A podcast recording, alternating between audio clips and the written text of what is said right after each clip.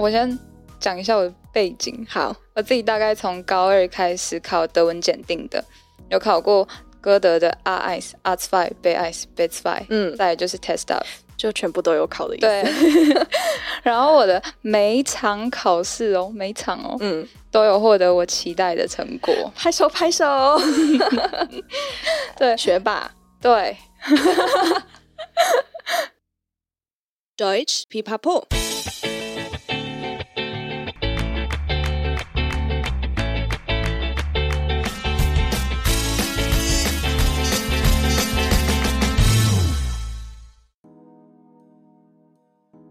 Hallöchen, willkommen zurück bei Deutsch Pipapo, deinem Podcast zum Deutsch lernen。欢迎再回到德语噼啪聊，最生活化的德语学习频道。我是 Bianca，又来到我们的专访单元 Kaffeeklatsch mit Bianca，喝咖啡聊是非啦。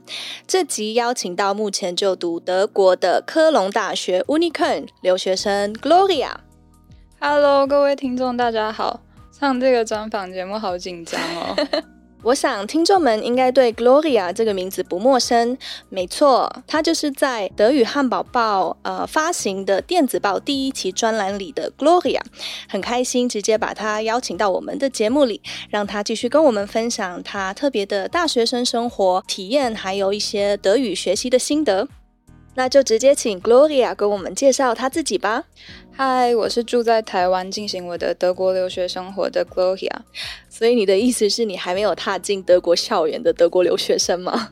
对，但我的大学生活其实跟很多台湾大学生在上学期期末的经验很像，只是我经历了将近快一年半的云端课程。嗯，然后从去年在台湾，我开始我的德国大学留学生活，就这样透过我的小荧幕跟镜头度过了两个学期，好久。对，其实一开始我是觉得，My God，太棒了，我可以在台湾进行我的学业，嗯嗯、呃，就省略了很多开学的小尴尬，或者是生活上很多麻烦的事，像是保险，嗯，这样还蛮方便的啊。对，我也是这样想，但其实过了一两个月就开始有点失望，也有点孤单，因为我的留学生活没有社交，也没有 party，也没有任何的真人，也没有。独立生活的各种体验，嗯，就会想说，嗯，我真的是德国大学生吗？对啊，完全没有大学生应该有的一些经验，可惜，真的蛮可惜的。而且现在台湾跟德国也是有时差，那你不就是也是要过着日夜颠倒的生活？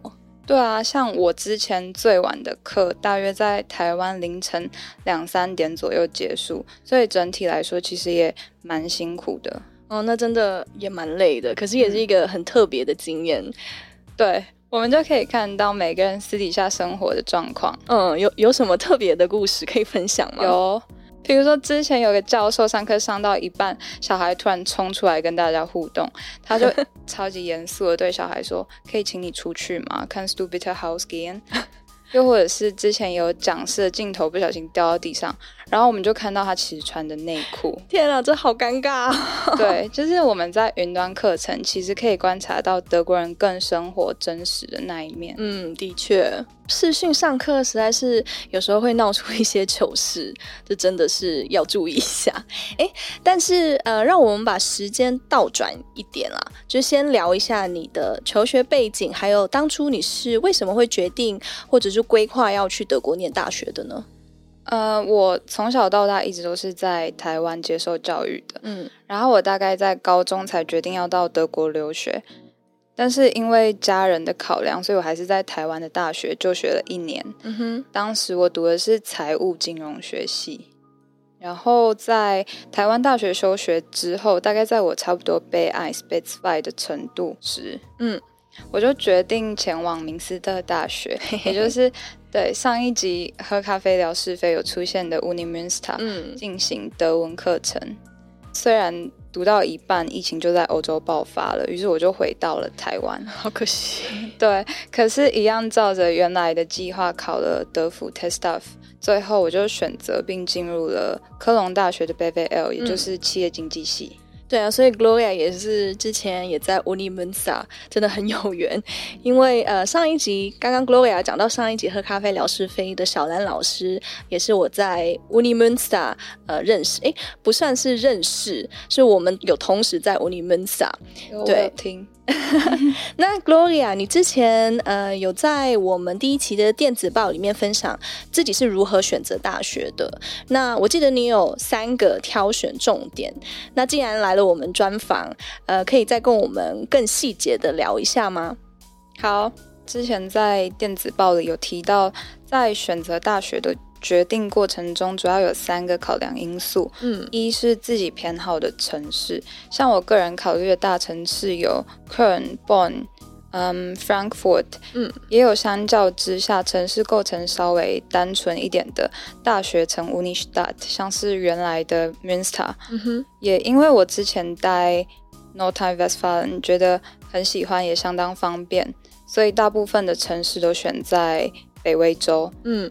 除此之外，他们各自的生活花费水准我也有纳入考量。嗯，其实 Nordrhein-Westfalen 很多人会考量的原因，也是他们的就是房租什么之类的都还算是比较合理，就跟南部比较。那如果除非你是真的是读理工类似的科系的话，你就会比较选择到南部。对，这也是我第二个考量的因素。嗯，也就是资源，包含城市资源和学校资源。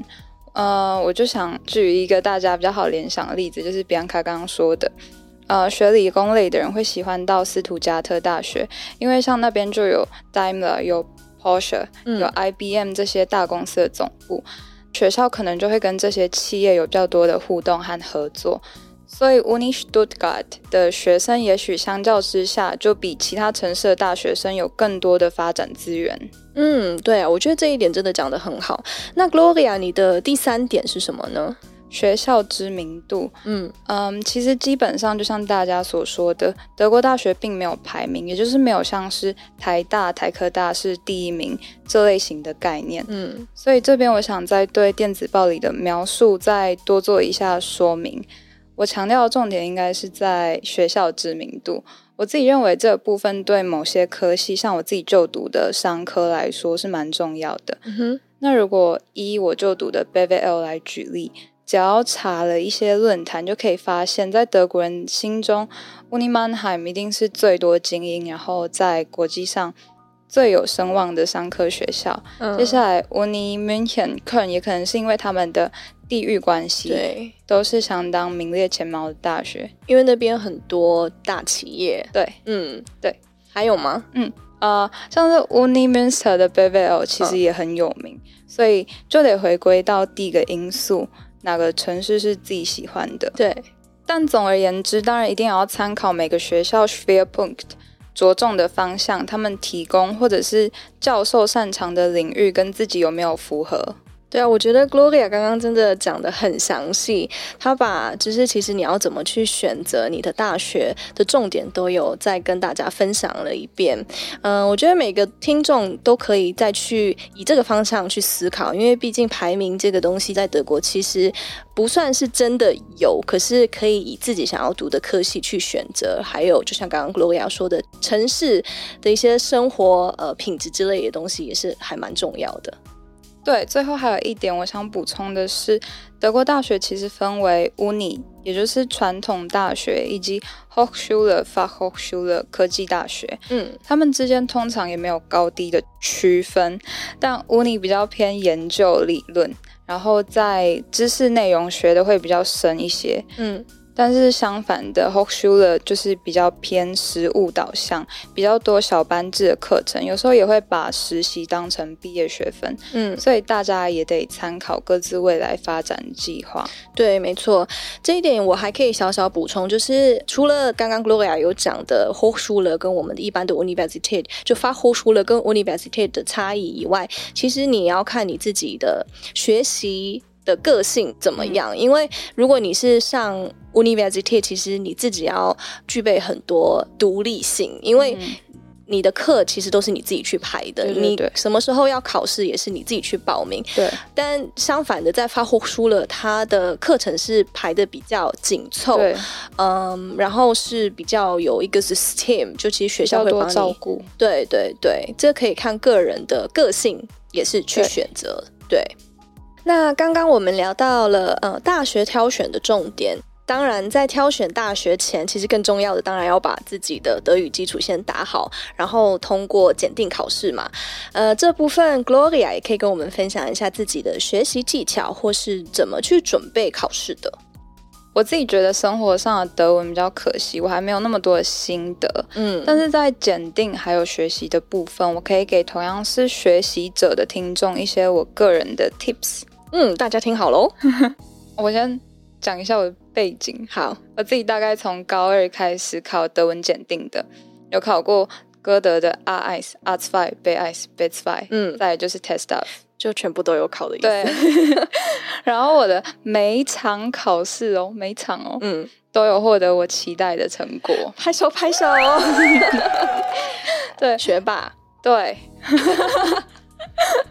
然后我在电子报里，我也有提到一些小习惯和技巧，嗯，像是目标的设定，我九月要考 A2，或者是我明年要考 Test Stuff 这样子的目标。嗯、对，再之后到 B1、B2 句型片语的模仿和掌握，还有语言环境的创造，都是大家可以尝试的方法。嗯嗯，对。但除了我在电子报说过的内容，我觉得我在德文学习和检定相对顺利，最大最大原因在上课笔记还有复习，可能听起来有点笼统，有点废话，所以我想再跟大家分享我在这部分的具体实践是怎么做的。好哦，我一直到 B2，除了有短暂待过柏林一个月，其他时间都是在台湾学习的。嗯，那大概在 B1、B2 的课程开始，我在每一堂课都会准备一张纸。然后，如果老师提到新的片语，我听了但没听懂的单字，发音跟我想的不一样的单字，或是有能够替换句子文法的 Alternativen，总之就是所有会让自己停顿的内容都写到纸上。嗯，其实常常在下课的时候，我都看不太懂我在写什么，因为整张纸都蛮混乱的。对，在当天下午或是隔天，我就会拿出这张纸。再把上面的内容都整理出来，然后照着分类或是上课的顺序抄到笔记本里。嗯，只是因为我的字很丑，所以又会增加一点整理的难度。必须再 先看一下自己写了什么嘛？对，我每次都要看很久。可是其实这个过程字就会在脑袋重新刻印很多次。对，就算没有完全记下来，也会有印象。下一次就会、嗯、哦，这我们上次有讲过。这个时候再去翻笔记，那个字或词就变成自己的了。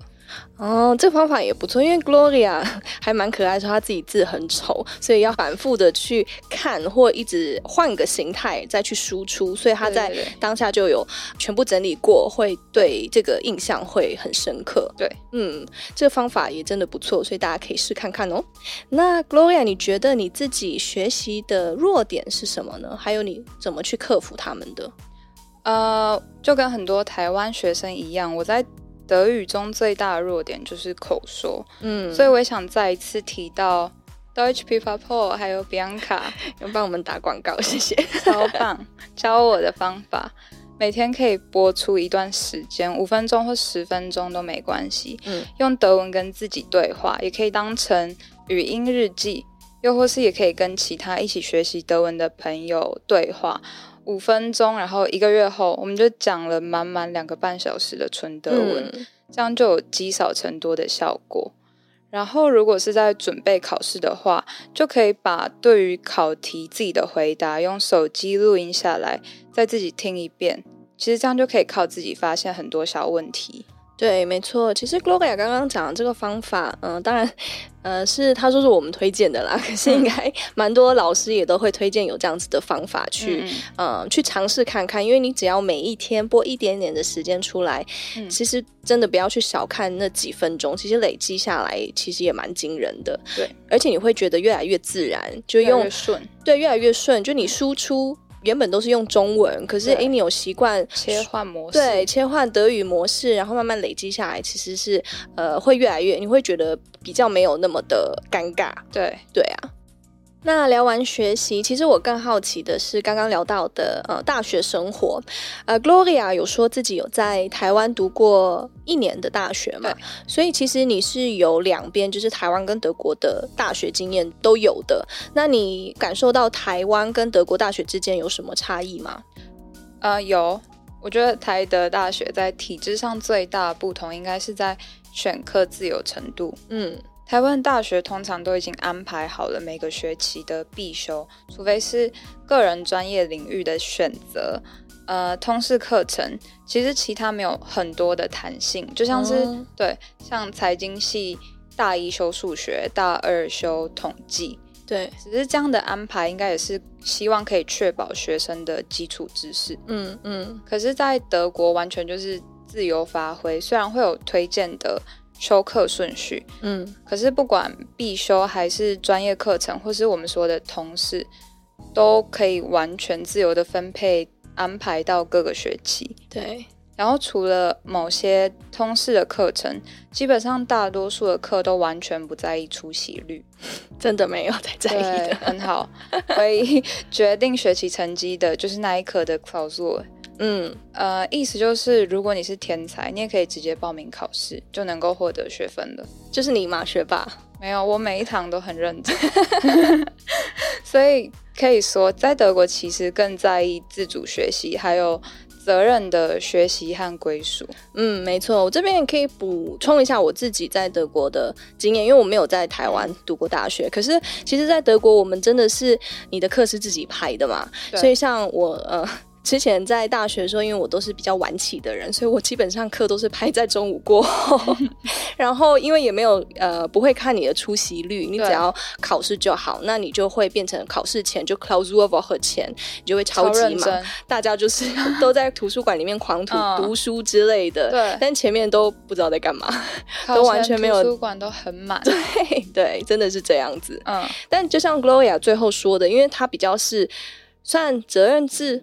反正你到最后，你还是要完成你的学分嘛，你还是要考到你的学分。对，但你的时间是怎么分配的，是你自己的事情。对，我们都要自己学习、嗯、怎么分配。对，因为这部分应该也是跟大学生其实蛮独立有关系，因为爸爸妈妈基本上不会再供应你什么生活费，所以其实你会碰到很多大学生，嗯、他们必须打工。嗯，所以这样子在时间上他们也比较好安排。嗯嗯，那你觉得在台湾呢？台湾你有碰到什么问题呢？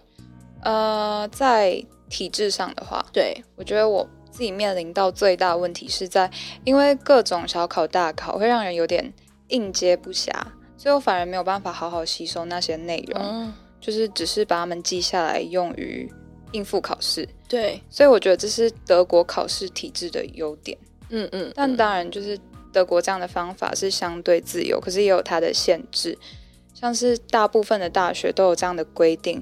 如果我们的某一科考试连续三次都没有通过，可能就会面临不能在原来的帮继续读这个科系的问题。嗯，那没错。对，这个记录在申请别的大学的时候，也会被作为是否给予入学许可的评判标准。嗯嗯嗯。可是相反的，在台湾我们就可以一直重新尝试到自己通过考试，所以其实也有各自的优缺点。嗯，的确，但我觉得像在德国啊，他有这样子的一个制度的原因，我觉得多半也是他想要你真正思考清楚你自己适不适合这个系，嗯、然后你的意愿是多高，对对对，所以他才给你说，比如说两次或三次都没有通过的话，其实不是人，你就对你不适合，那你要自己认清你不适合，然后你可能会去找别的系之类的，不会因为一定要从这个学校毕业，或者说一定要这个科系毕业就给你无数的考试机会，其实也不是坏事啊。对啊，其实也不是坏事。嗯。嗯，我可以再分享一下学习方面的差异。嗯，我觉得最大最大的差别在前面很多集噼啪聊也都有提到，就是德国人很重视过程。对对，所以在考试当中就会有很多，请你诠释这个数字的意义，或是这个公式是如何被导出的呢？这类型的问题。嗯有时候就算我没有写出答案，但没有写上过程，那一整题就会直接被当零分计算。对对，因为过程真的是很重要。对，我自己认为，这是从小在台湾受教育的我们很需要适应的地方。嗯，就是我自己。嗯，因为我一直以来都是公式还有结果最重要，或是我会把题型记下来，然后遇到的时候就哦，这个题型我知道，但我说不出来为什么要这样算。嗯，不会太在意理论推理或是逻辑顺序。那你这样子在科隆大学一阵子上课之后，你觉得你的思考逻辑或思考方式有改变了吗？有，我觉得这样子的重新适应有蛮大的意义，因为这样其实是对逻辑的一种训练，嗯，就也会改变生活上的一些。判断，嗯，对啊，这也有一点像我们常常会说，如果你学习到了一个新语言，其实你也是会改变你的一些思考模式。嗯，那我们刚刚聊到了体制啊，学习，呃，想再请 Gloria 分享关于跟德国人的互动。虽然你现在只是在网络上跟他们互动，但是呃，这一段时间你有什么感想，或者说有感受到什么差异吗？我们在线上学习的互动有分两种，一种是课程中的，嗯、课程中又分成跟教授和跟同学间的小组讨论。嗯，我觉得很新鲜、很佩服的是，德国的大学生在云端学习也超级喜欢举手发问，对任何考试相关不相关小细节，他们都会马上按下 Zoom 中间的 Hand Haven。嗯嗯。有时候在教授的 Fragestunde，也就是额外的提问时间，如果这时候大家都对内容没有问题了，很多人会直接开始跟教授讨论时事，嗯，从什么足球啊到社会议题都有可能，比如说种族歧视或是变性议题，都是我印象比较深刻的。对，德国人真的很爱讨论。时事，对，嗯。但也蛮好的，因为可以认识更多同学他们的想法是什么，对对对，甚至教授的一些想法。不一样。对啊，对啊。嗯、然后同学间在课程中的小组讨论，其实多数也蛮热络的。嗯。除了这个以外，在一个叫 Study Drive 的平台，会有德国各个大学的学生 po 上自己作业。或是考古题，或是重点整理，大家就会在上面发问，然后帮彼此解答。嗯，这样也蛮好的，这样资源也蛮齐全的。对，就是学生之间的互动。嗯，呃，那刚刚是比较学习类的，就是上课类的互动。那私底下呢，我比较好奇是这个 大学生啊，嗯，很可惜，就是在大学刚开始，可以说是迎新周。Orientierungsphase 的时候，嗯，学生组织就会办很多 Zoom 小游戏时间，对大学生，或是彼此认识的时间的 Zoom。虽然我觉得一开始真的很尴尬，但这也是特别的云端限定的体验啦。嗯嗯。然后在我们的年级 WhatsApp 群组里，有时候也会有这样的讯息，像是。有人想明天一起踢球吗？或是晚上有几个朋友会来我家一起喝酒？有兴趣的人欢迎一起来哦。哦，oh, 所以他们就变成会移到云端，就比如说就是呃 WhatsApp 或群组里面去约当地的对同学，对，就算不认识他们，好像也觉得没关系。哦，oh. 可能大家都在科隆，没有认识很多人，但也是要这样子啊。如果你上一般的大学，如果你是实体去那边上大学的话，嗯、其实你也是这样子认识同学。这、嗯、很可惜，你在台湾，对，没有办法跟大家去喝个酒认识一下。等我过去，对。爸爸会不会听？开玩笑的，我也还有加入一个叫 Chinese First 的 WhatsApp group，里面就有很多同系同时入学的中文母语者、学习中文的外国人和学习中文的德国人，偶尔就会有一些 Zoom 聚会。这种语言连接也是云端学习很好的交友方式和经验。嗯，还有我觉得对我很重要的是国际生必修课程的交友机会。就能够认识很多不同背景，但同样到德国读书的朋友们。对啊，那你其实现在都是在线上交朋友而已，哎，那你什么时候要去德国呢？差不多要出发了，九月，那很快啦。对啊，那很快，嗯、希望你可以赶快去那边体验真正大学生的生活，而不是都是对 线上虚拟交朋友而已。嗯、好可惜哦。我去了再跟大家分享。好哦，期待。很感谢 Gloria 跟我们分享了你特别的大学生活，还有你自己对于申请学校的看法与重点，当然以及德语学习的小配包啊。那很快的，我们就来到了访谈最后一个也是最重要的部分，就是要请你来分享你的座右铭啦。你都用什么话来激励自己？呃，分享给我们的听友吧。记得用德文哦。我以前就想过，如果这个环节换我说，我要说什么，但我还是想了很久很久，我还自己模拟这个环节。啊，是哦，有很想上访谈的意思吗？后来我就把自己从决定留学开始到现在的经历，嗯，还有小体悟整理成一个概念，就是 Nichts geschieht ohne Grund，Nichts geschieht ohne Grund。哎，我真的很喜欢这个座右铭，哎，呃，请 Gloria 帮我们翻译还有讲解一下。好。中文的意思是，生命中的每件事都有它的意义。嗯，我认为每一段时间都是值得度过的。当下可能会觉得很后悔，或是不能理解自己冲动做的决定。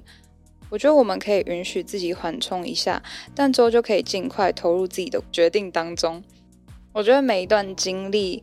不管当下是开心或是不开心的，都让我们变成现在更有经验、更充实的自己。嗯，所以投入当下那一刻才是最重要的。那这段话其实也呼应到了上一集小兰老师说的 “Alles hat seine Zeit”，就告诉自己再坚持一下。这个也是我对要到德国自己小小的心理建设跟鼓励。真的解释的很棒哎，相信听友们也会对这句话产生共鸣。啊，来到节目的尾声了，非常谢谢，也很开心，Gloria 来节目跟我们分享她的大学生活，她也即将要在九月出发到德国体验当地的大学生活了，之后再来跟我们分享当地的生活吧。好，Gianna，谢谢 Bianca，祝你一切顺利，一切平安，谢谢 Gloria。谢谢谢谢你今天的收听，喜欢的话记得订阅德语噼啪聊 Podcast，还有 IG，一起丰富你的德语生活。记得加入我们的 FB 社团，搜寻德语噼啪聊，一起讨论，让学习德语更有趣哦。Bis zum nächsten Mal，wir freuen uns auf dich，deine Bianca und Gloria。Tschüss。